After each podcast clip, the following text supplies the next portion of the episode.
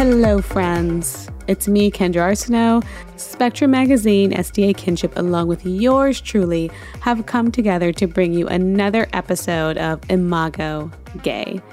It is still Women's Month, and greater yet, it is International Trans Visibility Day.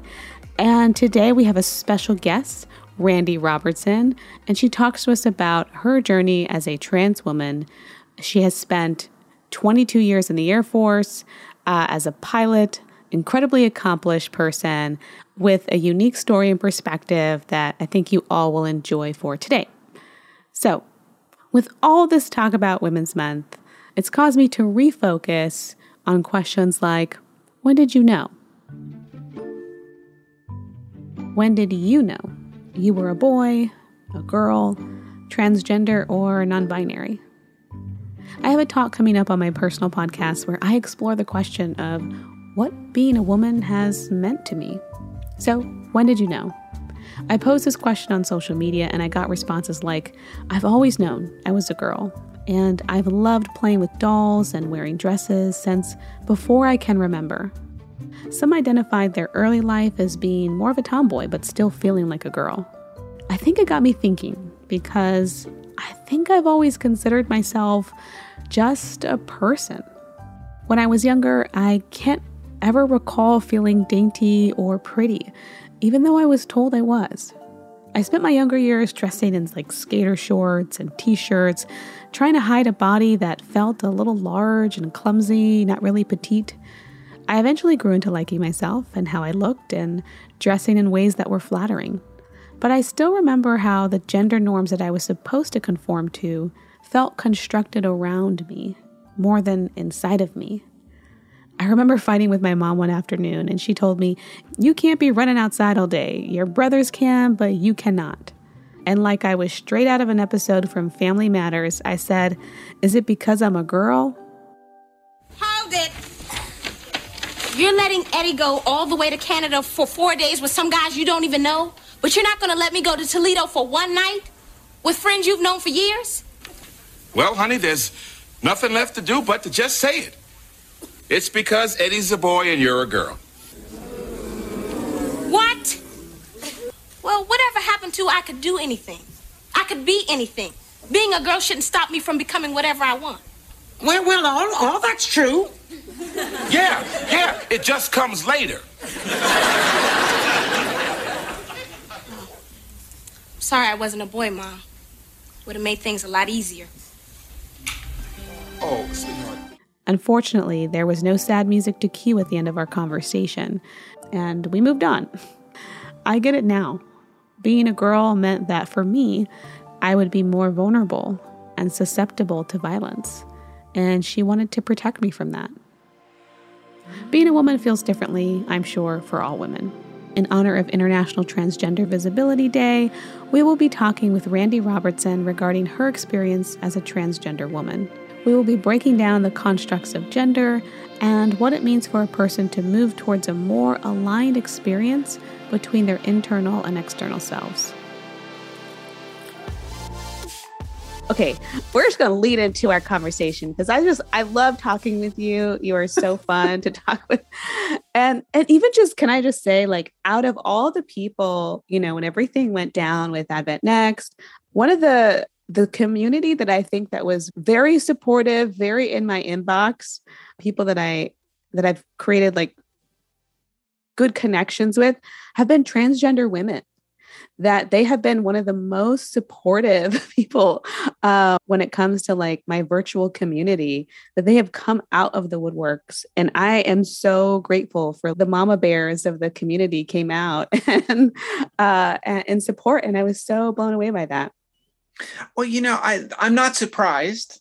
I don't know how much of your your community and online community is in the trans world, but the reality is is you can't have been in the community for any length of time and not know, have experienced, have seen the experiences of isolation, loss, and loss may mean loss of job, loss of family, loss of standing. You have experienced it to some degree or another. And so when you see somebody else in that same space, what are you Mm. going to do? I mean, you've you've had to walk this battle of authenticity that is honestly so in the face of so much of of the world if you're an out trans person even if you're like me who's who's largely stealth in real life you know day-to-day living you've still had to walk that walk and you know lots of people that have walked that walk within a community that i have a voice kind of to be a mama bear i step up Yeah, yeah, and I and I've I love that. I love that. So one thing that I think wanting to kind of really understand more of the the transgender culture and transgender world. One of the things that I love, one thing I was dying to know, and the first questions that I asked you was like, so do you actually get mansplained now? Is your experience as a woman objectively different than what it was when you were a man? oh my goodness so yeah but you know the uh, privilege is an interesting thing because there is in our societal construct there is some female privilege that's there and if you are a passing trans woman you are privileged to bits and pieces of that Mm, so the mansplaining thing, I got I got three. So I've been a professional pilot since 1988 when I joined the Air Force. Wow. Spent 22 years in the United States Air Force as an officer and a pilot, retired from there as a lieutenant colonel for what it's worth.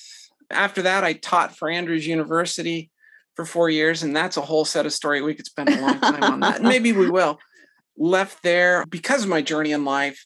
We moved to Florida. I have spent the last, basically the last six years teaching.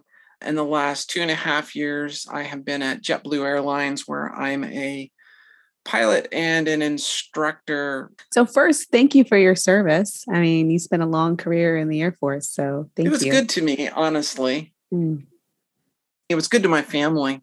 So good. So you have had this robust experience in, in aviation, professional, you know, pilot, teaching, a ton of experience, an excellent resume. You've been a test pilot at certain times, Yep. right? yeah, I spent nine years as a test pilot. So you have extensive knowledge. Mhm. You don't need to be mansplained about probably a lot of things. Definitely not about aviation. Definitely have you have, have you experienced a difference in treatment since your transition? Yeah, so so um I don't say this to brag, but I have a really really good resume within the space that I work in and I have a good reputation as well. But my first position after I transitioned, I was with another company, not at JetBlue, and uh, I taught corporate pilots. I'd been there for a little less than a year, and once a month they I, they put me to teach the what's called the initial systems class, and so it was a six day long course, eight hours a day for the first five days, and then six hours on the on the sixth day, and uh, I taught that class. So it's like teaching a, a college, a university level class in a week, right? Hmm, Literally. super intense. Yeah, really intense. But you look at the industry I'm in, and less than 5% of professional pilots that hold what's called an airline transport license, less than 5% of us are women. Hmm, So compare that to, say, surgeons, right? They're like 19% of surgeons are women. So it's super male dominated industry and it's slowly and it's so painfully slowly changing but mm. it is changing slowly. So every classroom I'm in, odds are I won't have a woman in the class. These gentlemen would show up coming in, traveling in from out of town for, you know, three weeks of training. And they would walk in that Monday morning and I would get responses like, Oh, with a name like Randi, I thought you were going to be a man. Hmm. Um, I would get the looks of like, oh my God, it's a woman up there.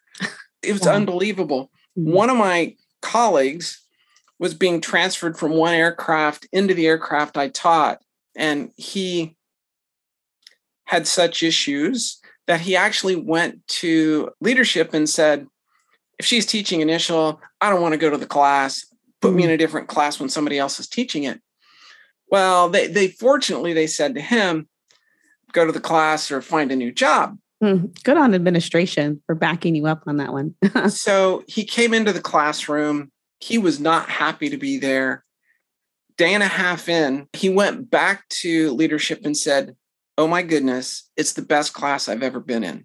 Wow. Wow. And have you so, ever had those experiences prior to your transition? Did, were people doubting your competence? Oh, no, never, never. I'm a, I, I walked in, I'm a guy, I'm a pilot, I was an Air Force pilot. Enough said. I, I, that was it. You are totally qualified. You're good to go. Woohoo, I can learn lots from you. Um, right. But as a woman, so it's not in our heads, women, you know, oh, this, no. we are getting treated differently. Our competence is questioned because of our gender. It's real. This is one of the interesting experiences that trans women can bring to the broader community of women that says, hey, you know what? There's there's certain times where we really do need to probably all stand up a little bit more than sometimes maybe we do. Hmm. I'm glad to have this conversation with you because I, I think sometimes people are afraid to like how do we have these conversations how do we talk about get to know other people's experiences without offending anybody and and so when it comes to language some people are afraid to ask questions like what are your pronouns and so do you have any helpful language or some do's and don'ts for people who want to start conversations but also be considerate? Sure. So so the first thing is is if someone has a clear presentation, right? If somebody shows up in your midst and they're clearly presenting as a, specific gender, then don't use the pronoun that doesn't fit. Right. Even if you're like, I know that person is transgender, right?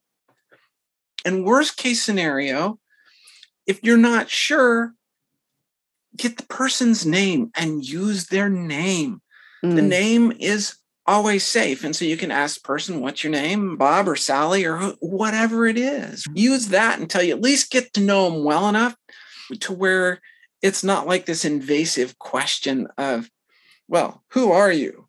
What are you? I mean, who wants to be asked, what are you? Oh my gosh. Five minutes in. No, no, thank you.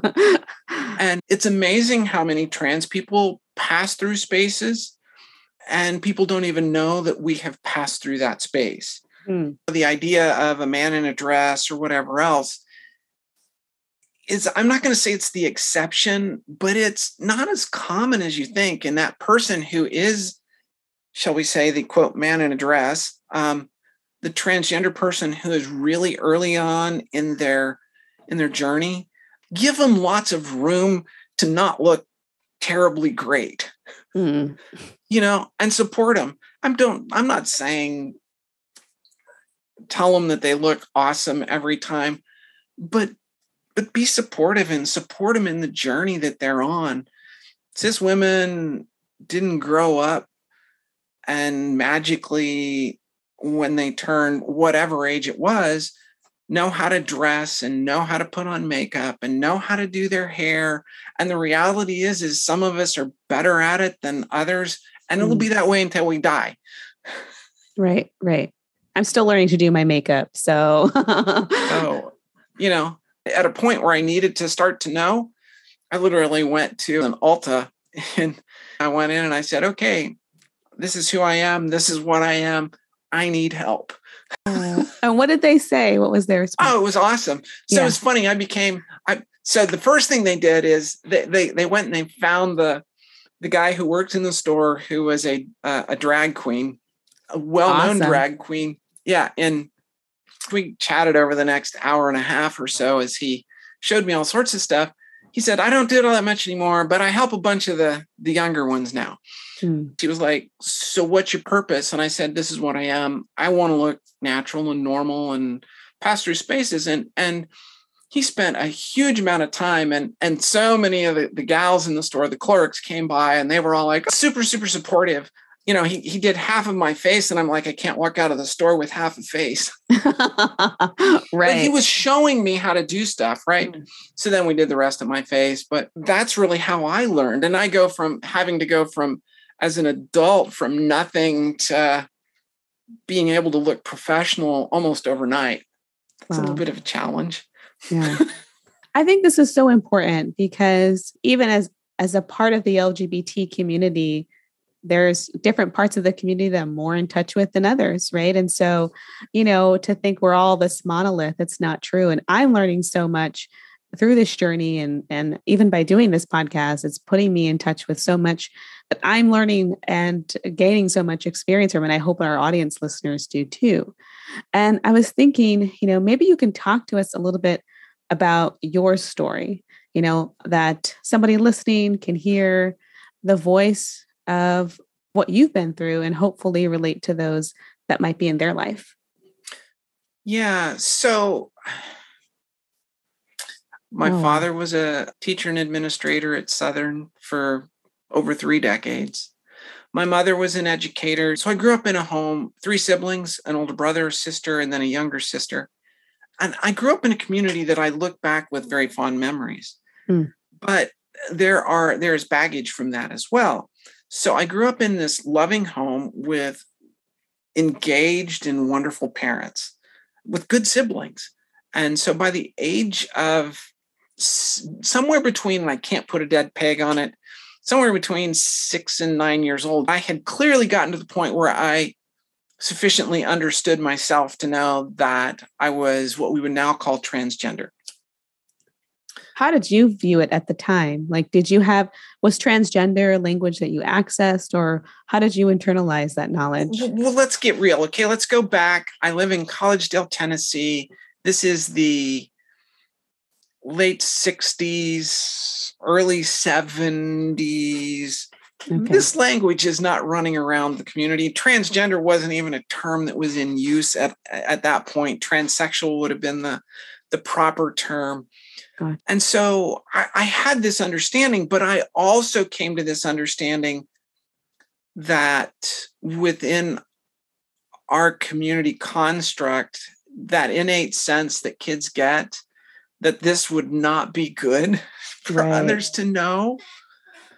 And and I headed into the closet Mm. and, and stayed there for a long time. And the reasons changed over time. There just wasn't a lot of literature at that point in time by the time I am in middle school, I have a very clear understanding of who I am, but I also have come to understand that within our community, gay is bad.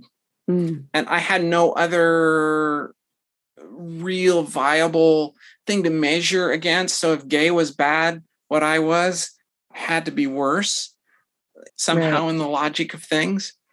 So I was cross dressing in secret and with two sisters, one older and one younger, I had lots of resources and oh, that's awesome. um, I have since apologized profusely to my two sisters and they have forgiven me.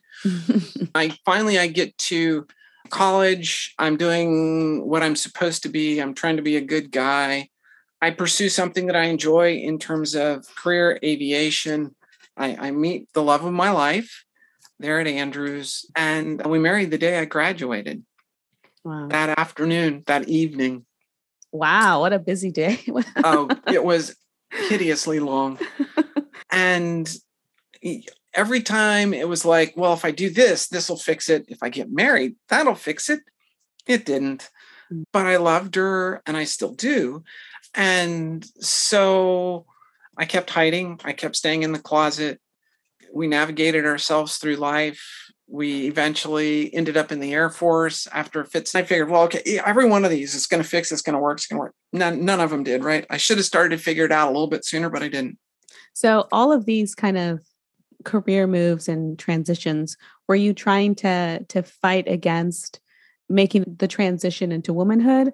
Or were Well, you so- were you thinking that you were going to be fixed? How were you internalizing that process? so, so I'm like, if I finally get successful, then I won't, I won't do when we move, you know, yeah. none of it ever works, right? None of it, because because it's the way your head's wired. but we get settled into our career, my career in the Air Force, our career.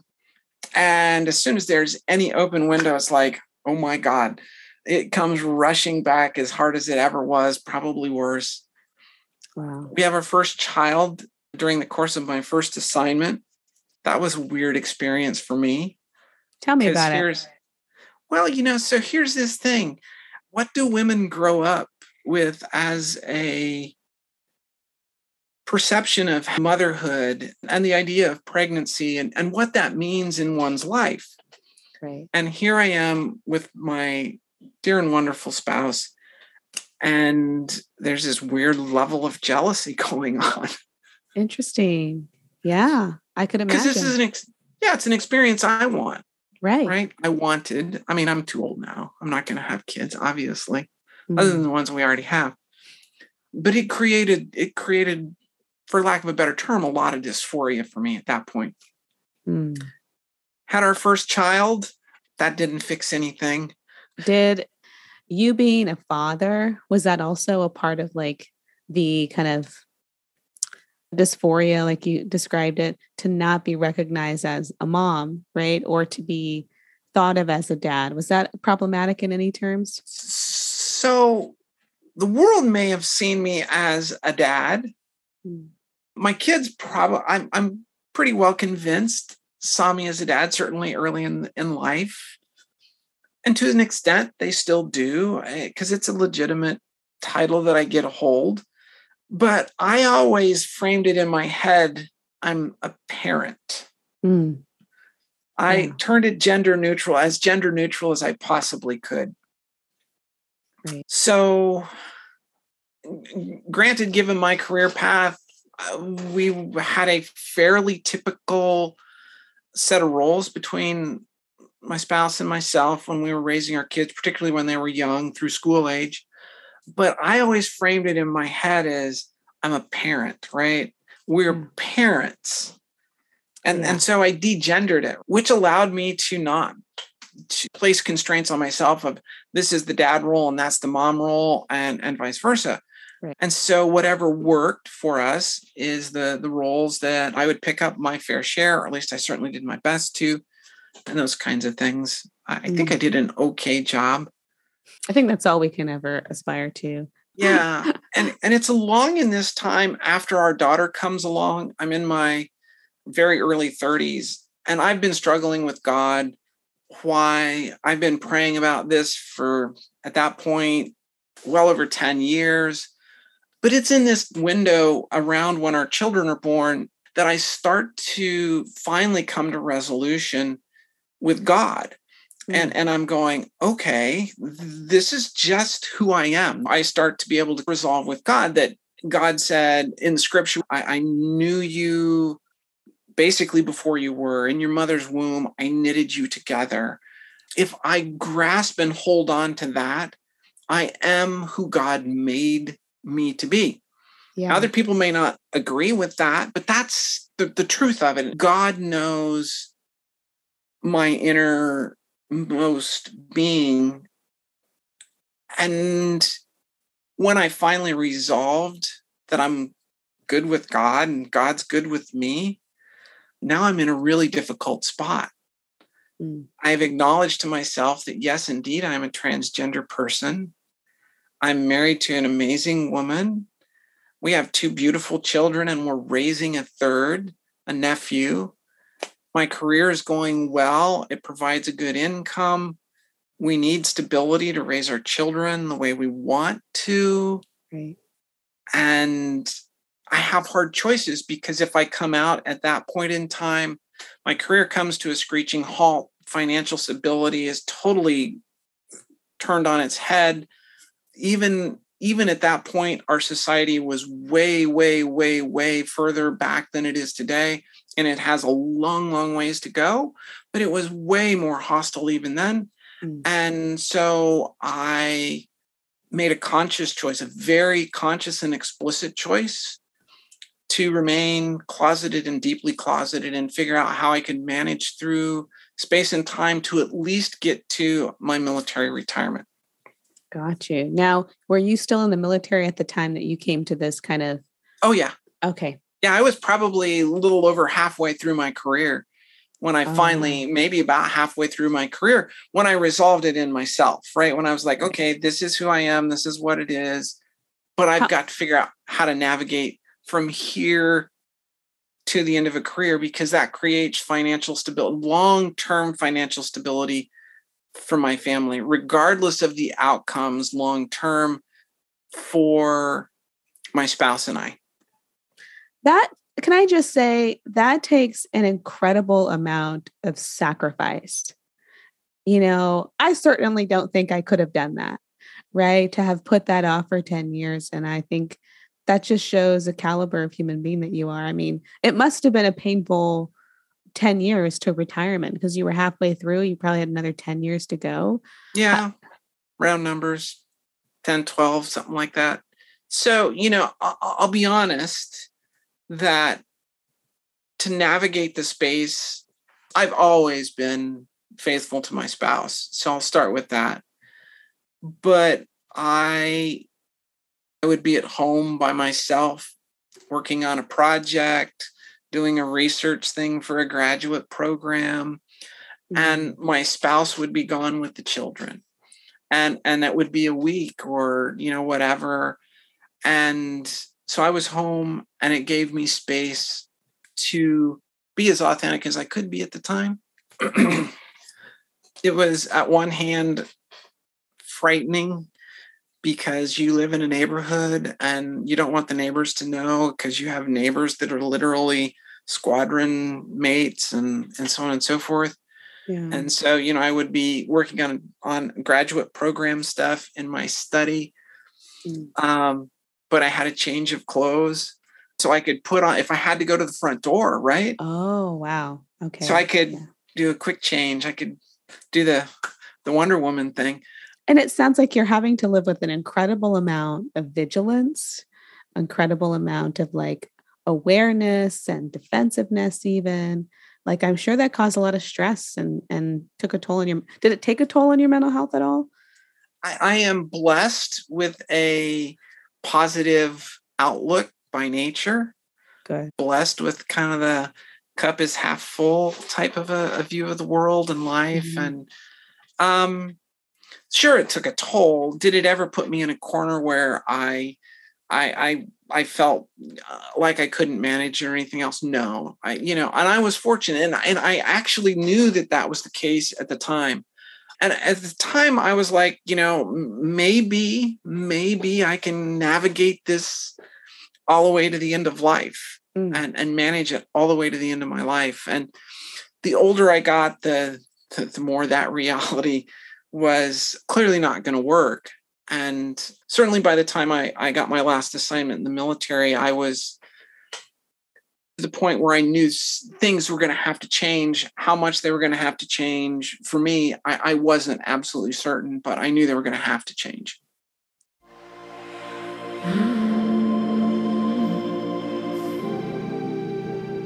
All right, everyone. We're halfway through the program and we are taking a quick break. So let's just take a deep breath.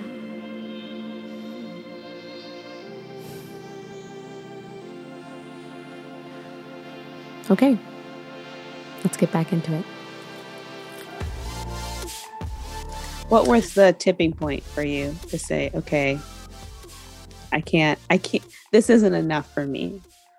Well, so it's it's not a tipping point, it's a fading line. My spouse found out in the course of our last military move to our last assignment and she discovered my stash of clothes and accessories and makeup and questioned me.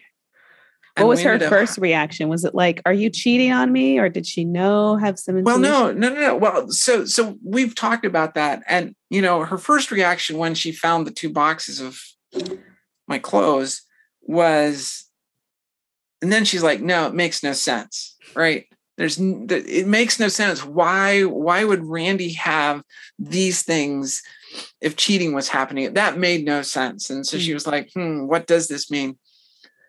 We had a long conversation, and there were lots of tears shed on both sides. On on my side, probably more tears of relief, and on hers, tears of I, I don't know what this really means for us and and for her. But given where we were, we made the conscious choice based on career and family stability that um, I would stay in the closet, and so fundamentally drug her in the closet with me. Mm. I finished out my my career in the Air Force, and I could have stayed longer. The Air Force certainly would have kept me longer. If you didn't retire, would there have been consequences if you were to transition while you're still in the military? Well, at the time, um, when I retired, I, I, would have been forcibly retired fundamentally is what would have happened. Mm-hmm. given that i was retirement eligible i just would have been forcibly retired.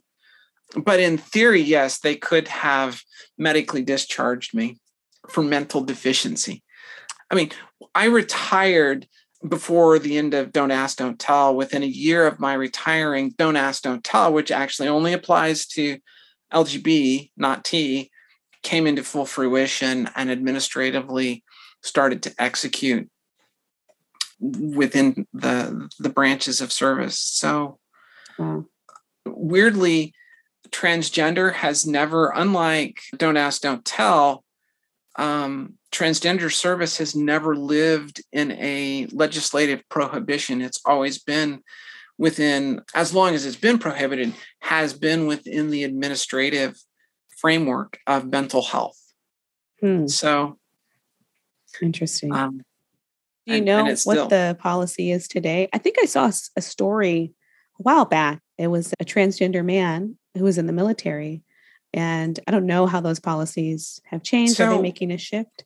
So, the end of the Obama administration saw the introduction of authorized service uh, by transgender individuals. So, that would have been in the 2016 range. In the last year of the Obama administration, give mm. or take ish. The the policies finally came into place, and and then by tweet, the immediately prior occupant of the White House basically said, "We're not going to allow transgender individuals to serve." However, many transgender people continued to serve throughout the previous administration. The Biden administration has reversed all of that and we're kind of back to the policies that were in place in 2017. I know it's a, a priority of the administration, but it's slow work, it's hard work. I just looking at your career, you know, with the military and then the church, right? To to have predominantly a career those many years in kind of non-affirming spaces i just can't imagine how difficult that that your employment is tied to you staying in the closet essentially. It's do what you have to to survive and provide for the people that i made a commitment to the most important person in my life.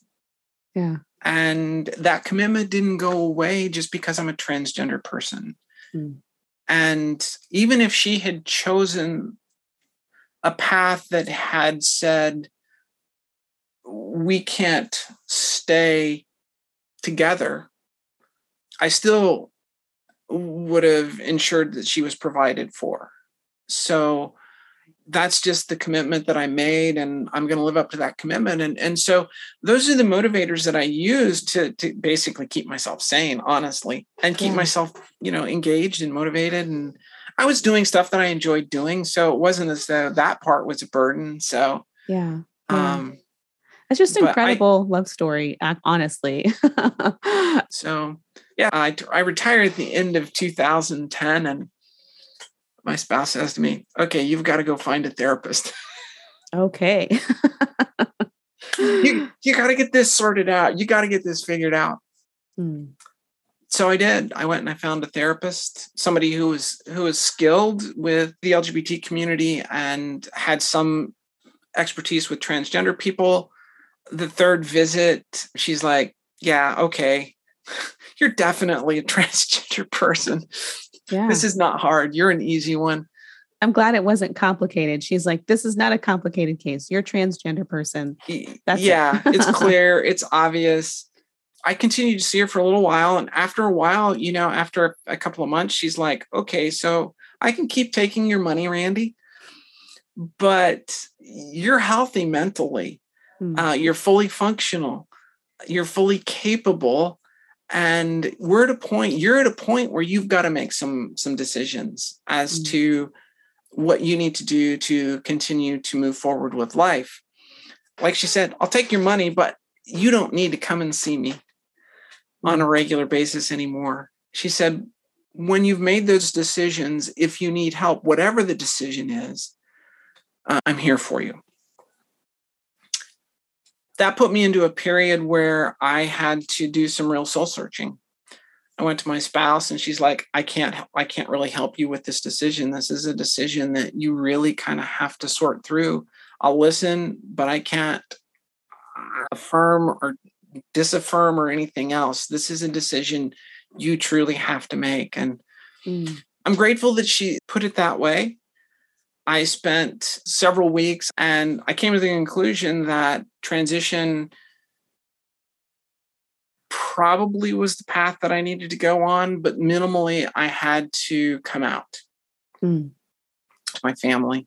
I had to be open and honest about that. And so I told my spouse that that was the case, and she said, "Okay." And we then started to to strategize how we're going to do this. We decided that we would tell my siblings first, so my brother and my two sisters first, okay, because we wanted to create a network so that our children had um, people that they loved and trusted mm-hmm. that they could go and talk to. We went over to their house before dinner and sat in their living room and I spilled my soul, so to speak. Mm. And they're like, okay, well, we still love you. Let's go eat. that's a fantastic response, by the way. but you know, that's just thinking back. I mean, it's still hard. Mm. You know, those are hard conversations. And even today, they're just thinking about them it's hard and so then i told my my two sisters on the phone because they didn't live in the area mm. my two sisters and my siblings are like okay so yeah you got to tell mom and dad but hold off mm. and i respected that they had some um, conversations which I have no earthly idea what they said wow. amongst themselves that I was not at all included in. But they then said, okay, this is what we want you to do to tell mom and dad. Mm. This is how we want you to set it up. And I kind of let them lead on that. But I had a phone conversation with my parents. That was the choice that we made. Um, probably the hardest conversation I've ever had. Wow.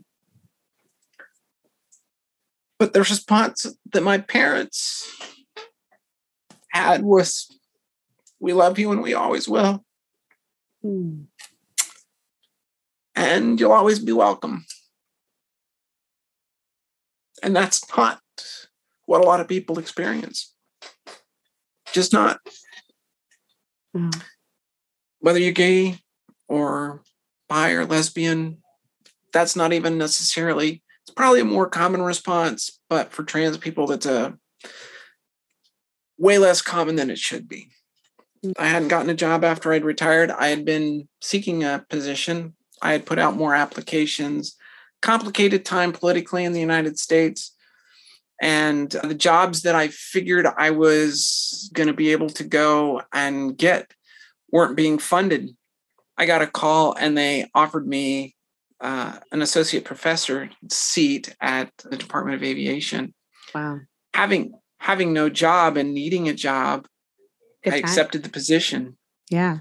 Yeah.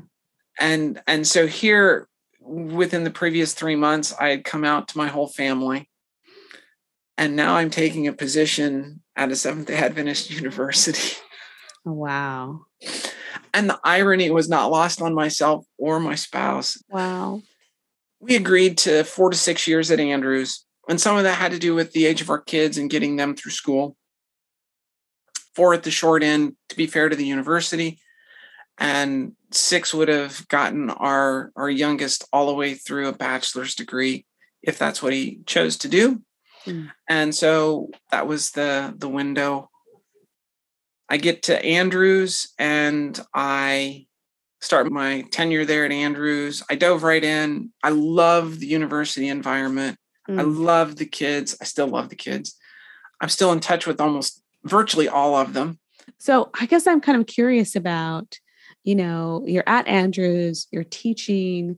It sounds to me like you've kind of planned when you were finally going to transition. And that was after you spent four to six years teaching and then then you gave yourself the permission to do that or how did that go well my plan kind of got sidetracked it wasn't like i was like ooh yeah let me see let me go spend four to six more years in the closet right in the closet yeah but gender dysphoria is a powerful Ooh, it's powerful. And the longer I put it off, the more problematic dysphoria became.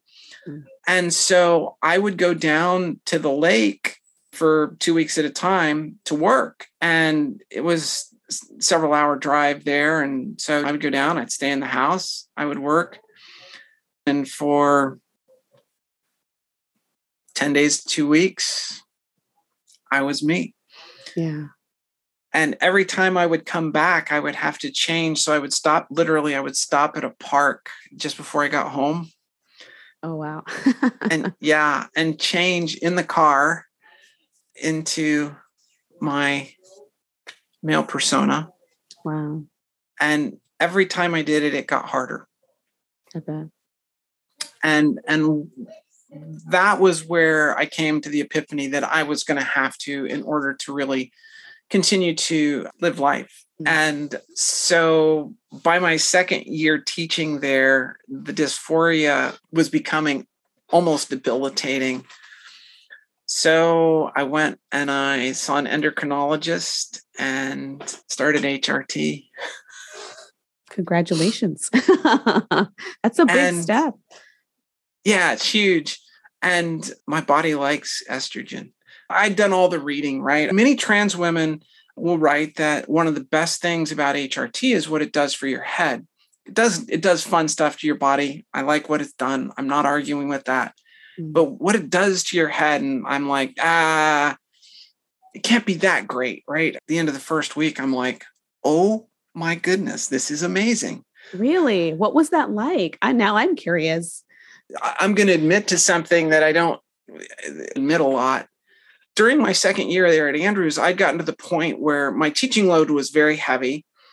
And I was teaching all new classes that year. And I was literally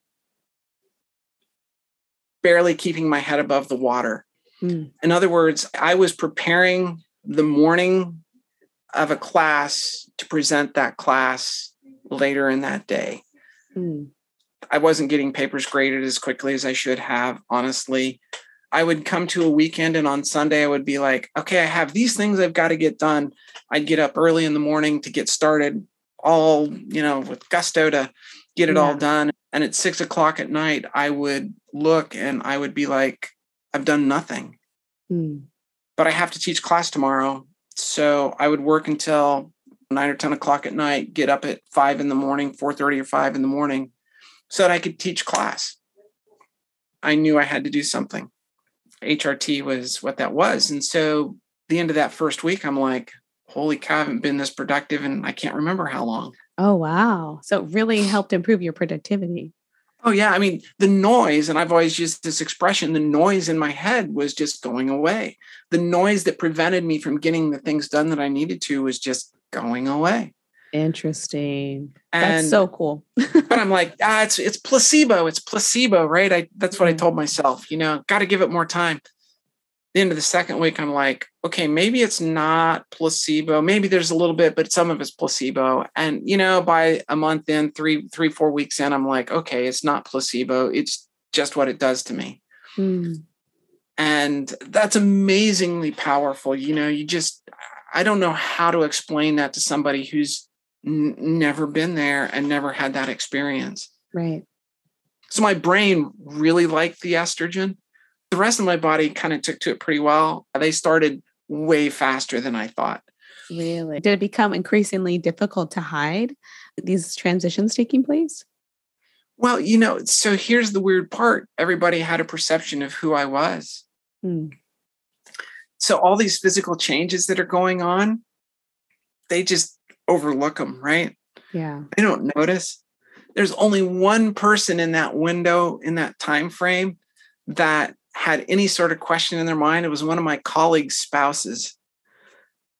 Apparently, I was looking fairly fairly chesty. I'm not chesty, but I was looking fairly chesty. She goes home that night and she goes, "Hey, you know, I was talking with Randi today. Is she is is is Randi transgender?" And and he was like, like "No, nah, not a chance." And she's like, "Well, looks to me like." Mm. Yeah. So it got harder and harder to hide, and and I knew that, and and I was to the point where I needed to continue the journey. I'm actually so happy for this part of your life now because I feel like you have sacrificed, like you have known this, I don't know, maybe like 30 years ago. I, I, am only speculating. You're being very generous. Sorry. let's, let's go. It's over 50 years ago. Yeah. You know. Yeah. Yeah. That you've known for such a long time and you have given service to your country. You've given service to your family. You've given service to the church. And now it's time for you, right? It's time for you to finally be able to have that investment in yourself. I've said this before, you know, I didn't get to walk down an aisle in a dress. I didn't get to be a soccer mom. I didn't get a, a career woman or anything like that. I, I am now, I'm a career woman now, but you know, a young career woman and, and all of those things. And I have a choice now. I can either bemoan the fact that I didn't get those experiences and opportunities, or I can accept what I have been blessed with and what I've been given. And that is, I am a woman who gets to live the latter part of her professional career doing something she enjoys a great deal. And I, I, I pass through the world the most comfortable that I have been in my life. Wow. Randi, we've got to have you on for a second time. We're not even halfway through our questions here. I, I know. mean, there is such a wealth that you have to share with us. And I look forward to a part two. Like this does not have to be your last time on the show. So you have you have done some incredible work theologically. You have an, a plethora of experience. And I hope we will have you back on soon because we need your voice in this space. I just want to ask you one last thing before we go. You know, sure. uh, there was Ari's story came out a while back, and there have been some responses, and I and I found this response that I felt like was very typical, probably of something you would find in the church.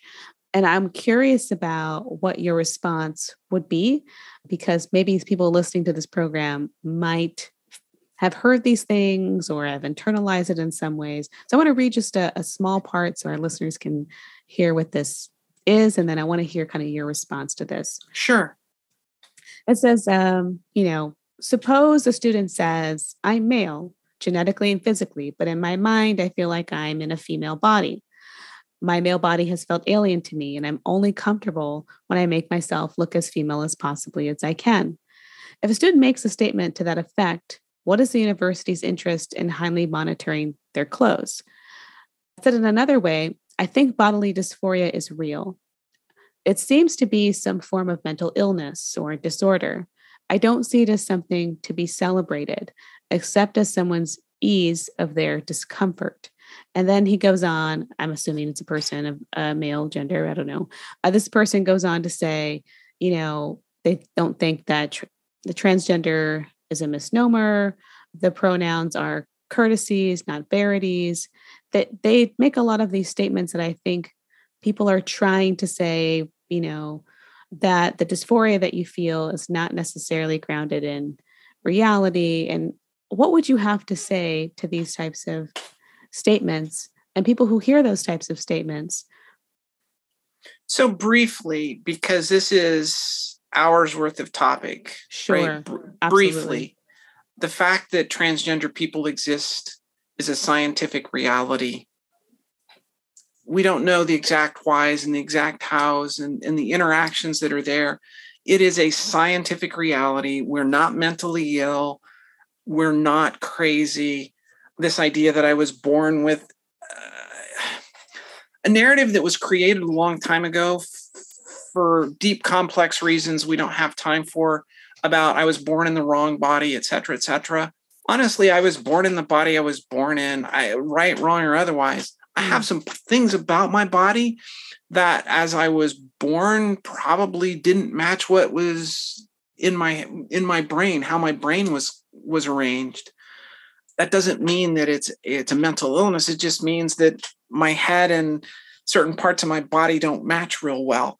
Um, and so for this, well, you know, if if all you're going to do is offer me courtesy, I'll take your courtesy, but that's pretty thin. Take the time to to get to know the science that's there. Every geneticist, human developmentalist who is worth their salt will tell you that it's it's part it's somewhere in the genetic epigenetic or developmental human developmental process in utero causes people to be transgender. And it just is what it is. We're not a big part of the population. I get that. You know, realistically, the numbers are somewhere around 1% of the population.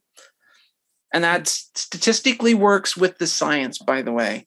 Mm. So people who see the world as binary when it comes to, quote, gender or sex just are ignoring a huge wealth of science that now exists that tells us that sex or slash gender is continuum not not binary. And when you wrap your head around the idea of continuum continuum opens that door to the complexity of the human race. And and that continuum is necessary that we're all different. If we didn't have these continuums, we'd all be the same cookie cutter, same yeah. color, same hair, same eyes, same shaped face, same voices, all of that stuff.